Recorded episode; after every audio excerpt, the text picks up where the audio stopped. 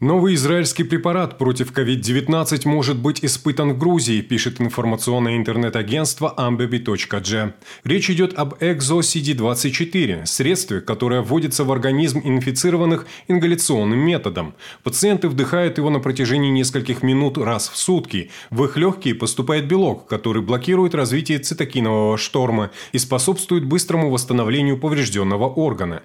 Эффективность препарата на первом этапе исследования составила 90 95%.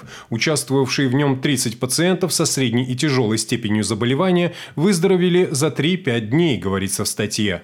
Однако сейчас предстоит провести еще несколько исследований, к которым может подключиться и Грузия, заявил основатель медицинского центра имени Сураски в Тель-Авиве Надир Арбери. Касательно препарата против коронавируса, мы хотим, чтобы Грузия, как дружественная нам страна, была партнером Израиля. У вас очень хороший медицинский персонал, и мы верим, что это сотрудничество будет очень успешным и плодотворным. Цитирует издание Надира Арбери.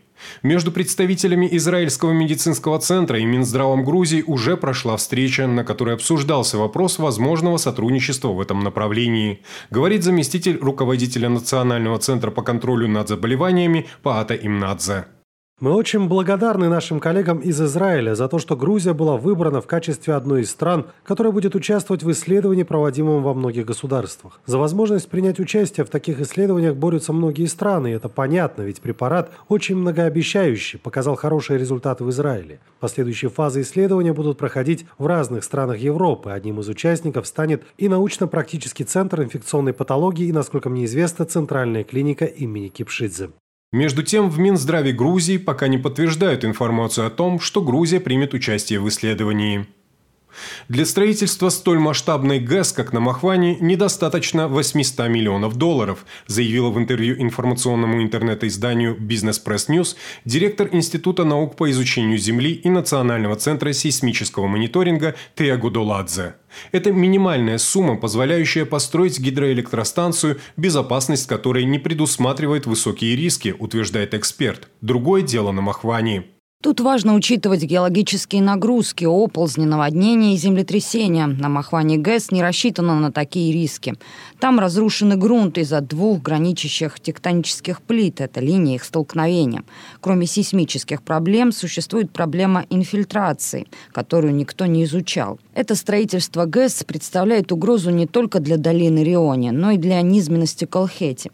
Многие манипулируют тем, будто местному населению непонятна терминология. Во время время парламентских обсуждений проекта часть депутатов заявляла, что необходимо повышать осведомленность людей. Лично меня раздражает такой пафос парламентариев. Это оскорбительно и для жителей Рионского ущелья.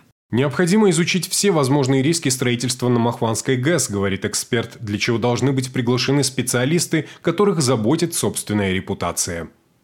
Епископ Схалский, владыка Спиридон, позволил журналистам пророссийского интернет-телевидения Альт-Инфо посетить Ненуцминский детский пансионат, куда ранее не пустили омбудсмена, пишет сайт on.g.